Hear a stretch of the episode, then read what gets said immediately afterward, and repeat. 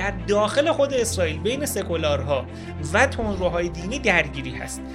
ما چند دفعه از رئیس جمهور اسرائیل در همین برهه اخیر شنیدیم که این حرف رو میزنه که ما با خطر وجودی مواجهیم. اسرائیل یه فرقی داره، طرف اومده به یک آرزویی برسه، اگر به این آرزو نرسه برمیگرده میره کشور خودش. از چند ده جای مختلف دنیا جمع شدن اینجا و چسبشون در اینجا یک هدف مشترکی بوده. حالا هدف مشترکی از بین بره، خود به خود چسب از بین میره. نقشه جغرافیایی که برای خودش تعریف میکنه هیچ فرد غیر یهودی رو در اونجا نمیپذیره. طبیعتا همه اینها کنار هم دیگه نشون میده که اون از جهت درونی این بافت قابلیت استمرار در این قدرت نظامی که داره این بافت رو نتونه حفظ بکنه. بسم الله الرحمن الرحیم. سلام به سومین ویژه برنامه روایت فتح خوش اومدین. پادکست روایت فتح با موضوع محوری تحلیل وضعیت درگیری جبهه مقاومت به پیشتازی حماس با رژیم اشغالگر اسرائیل تولید میشه. در این قسمت در خدمت آقای وحید خضاب، پژوهشگر تاریخ و نویسنده کتاب سازمان مجاهدین خلق از زمینه‌های تأسیس تا عملیات فروغ جاویدان و مترجم کتاب تو زودتر بکش هستیم. سلام عرض می‌کنم خدمت شما. خیلی خوشحالیم که در خدمت شما هستیم. بسم الله الرحمن الرحیم. خدمت حضرت عالی و شنوندگان عزیز سلام عرض می‌کنم. در خدمتتون هستم. سوال اول ما اینه که این گزاره‌ای که بیان می‌کنن اسرائیل سست‌تر از خانه عنکبوته توسط رهبران انقلاب و در جبهه مقاومت این خیلی گفته میشه. به نظر شما این گزاره یه گزاره انگیزشیه، میخوان روحیه بدن، یا اینکه نه انگیزه رو بذار کنار، یه گزاره میدانیه واقعیه سر صحنه میشه نشون داد در حوزه‌های مختلف در واقع یک دولت یک حکومت این اتفاق داره اونجا میفته؟ به نظرم از یک منظر این دوتا با هم قابل جمع هستن. انگیزشی است از این جهت که واقعی است، یعنی چشم رو به این باز میکنه که این چیزی که شما میبینید یک واقعیتی داره. وقتی مطمئن باشید سسته در مقابل شما سد سستی قرار داره، طبیعتا انگیزه بیشتری پیدا میکنید برای شکستن اون سد. بنابراین از این منظر انگیزشی است، اما از منظر دیگه هم واقعی است.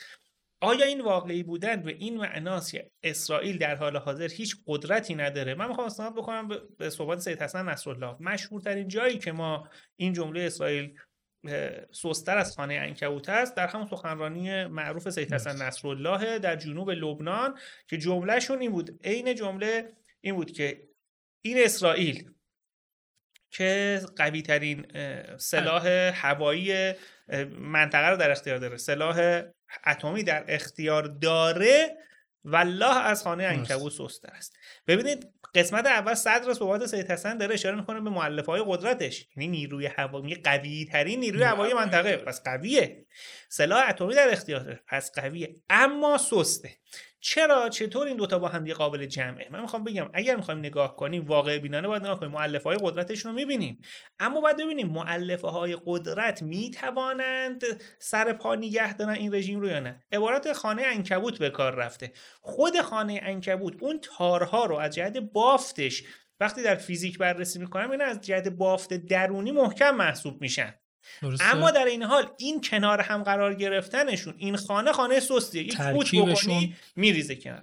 اسرائیل مؤلفه هایی برای وجودش در نظر گرفته شده بوده از ابتدا، یعنی انگیزه هایی که باعث میشد که اینجا تشکیل بشه، چه خود یهودیانی که اومدن چه حامیانی که اینجا رو خواستن باشه، که اونها به مرور از بین رفته، چه باز برای حامیان چه برای یهودیان مهاجر که از بین رفته، نه که مطلق از بین رفته، یعنی در یک منحنی است که این منحنی یک زمانی سعودی بوده، بعد این ایستا شده، الان نزولی است. این نزول هم کاملا واقع بینانه میخوایم بهش نگاه کنیم.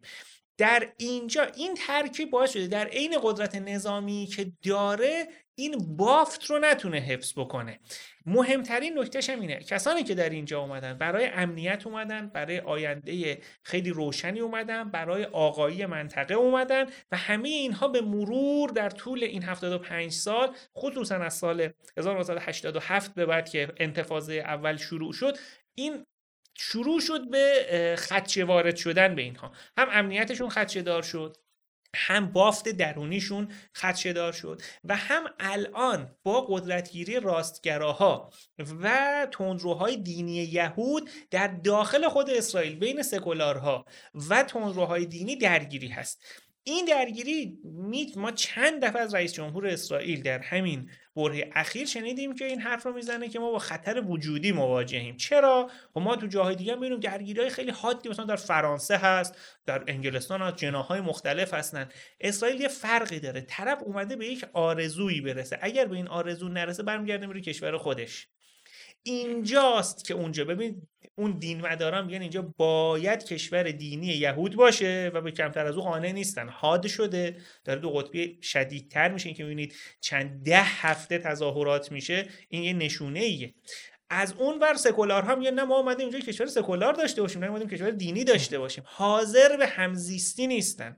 اگر حاضر به همزیستی نباشن کسانی که اساساً بافت تاریخی ندارن، از چند ده جای مختلف دنیا جمع شدن اینجا و چسبشون در اینجا یک هدف مشترکی بوده، حالا هدف مشترکی از بین بره، خود به خود چسب از بین میره، بنابراین میشه سوستر از خانه عنکبوت. این منافاتی با قدرت ارتش و دستگاه‌های اطلاعاتیشون اینها نداره، کما اینکه شوروی که صدها برابر بلکه هزارها برابر از اسرائیل امروز از حیث وسعت، اقتصاد، تکنولوژی، ارتش، سلاح اتمی و و و و قوی تر بود، از هم فرو پاشید. شما ببینید مثلا بر خود ارتش اسرائیل بازتابی از این بافت که ضربه خورده. شما الان می‌بینید نیروهای احتیاط سر این درگیری‌های اخیری که سر لایحه اصلاحات قضایی به وجود اومده بود اعلام کردن ما به خدمت فراخوانده بشیم، ما حاضر نیستیم خدمت بکنیم.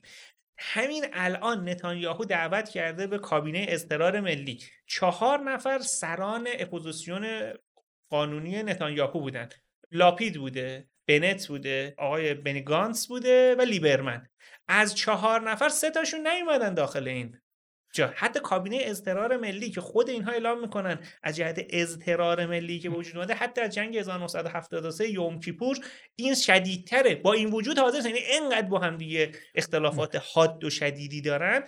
اینها در ارتش خودش رو نشون میده، در نهادهای امنیتی خودش رو نشون میده دوباره، و این ضعفی که اینها پیدا کردن علاوه بر قدرت نیروهای مقاومت، یک بازتابی از ضعف درونیشون که بخاطر اختلافات درونی هم بوده هست. همه اینها کنار هم دیگه نشون میده که اون از جهت درونی این بافت قابلیت استمرار نه اینکه مثلا فردا فرو میپاشه ها. یعنی یک چیزی که شما میبینید مثلا خونه ای که شما نگاه میکنی ببینید خونه خیلی کلنگی و ستوناش خرابه، پی درستی نداره، خیلی هم زمان ازش گذشته، یه زلزله‌ای هم در این شهر اومده، نگاهش که میکنی با اون یه کارشناس میگی خونه میریزه. حالا میریزه هنوز دیگه فردا میریزه یا یه ساعت دیگه میریزه، ولی اون کارشناس معلومه این میریزه. این ماجرا راجع به اسرائیل هم همین است. یه سوال دیگه این که در مورد اسرائیل خب تعبیرهای مختلفی وجود داره، مثلا میگن شر مطلق، این قده سرطانیه. خب کارهایی که میکنه، حالا با یه تسامحی، نمیخوام بگم همه این کارو میکنه، ولی جای مختلف جهان ممکنه دیده بشه. اسرائیل دقیقاً چیه؟ نمیخوام بگیم کشور چیه که قده سرطانیه. این تعبیر قده سرطانی که از امام هست و شر مطلق که از امام موسا صدر هست و جفتشون اشاره به چیزی هست که قابل نگهداری نیست، باید کنار گذاشته بشه.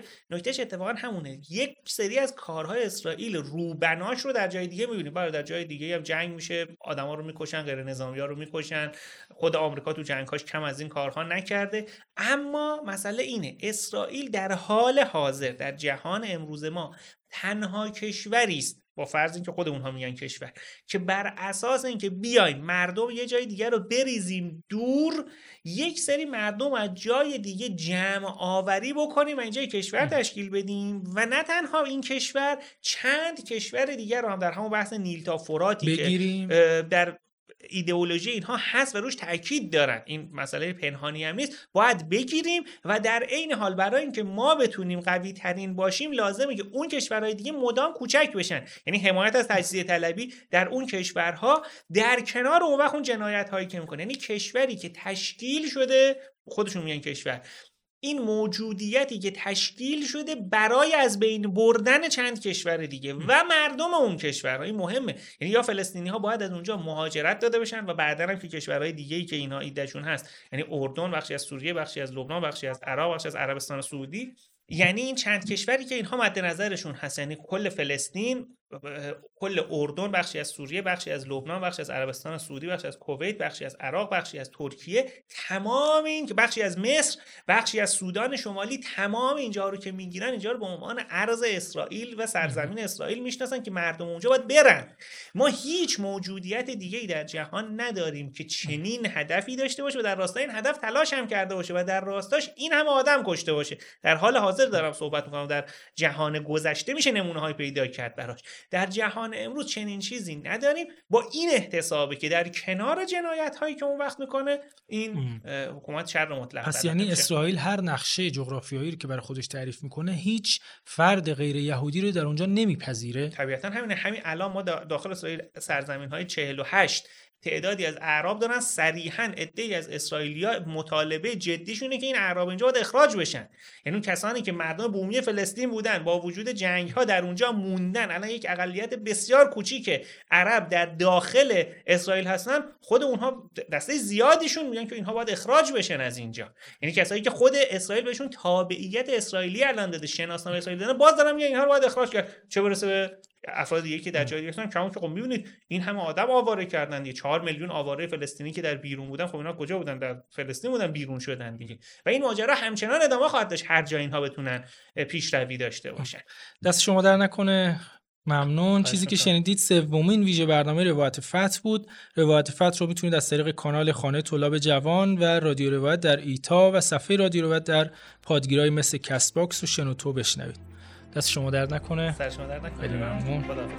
خداحافظ.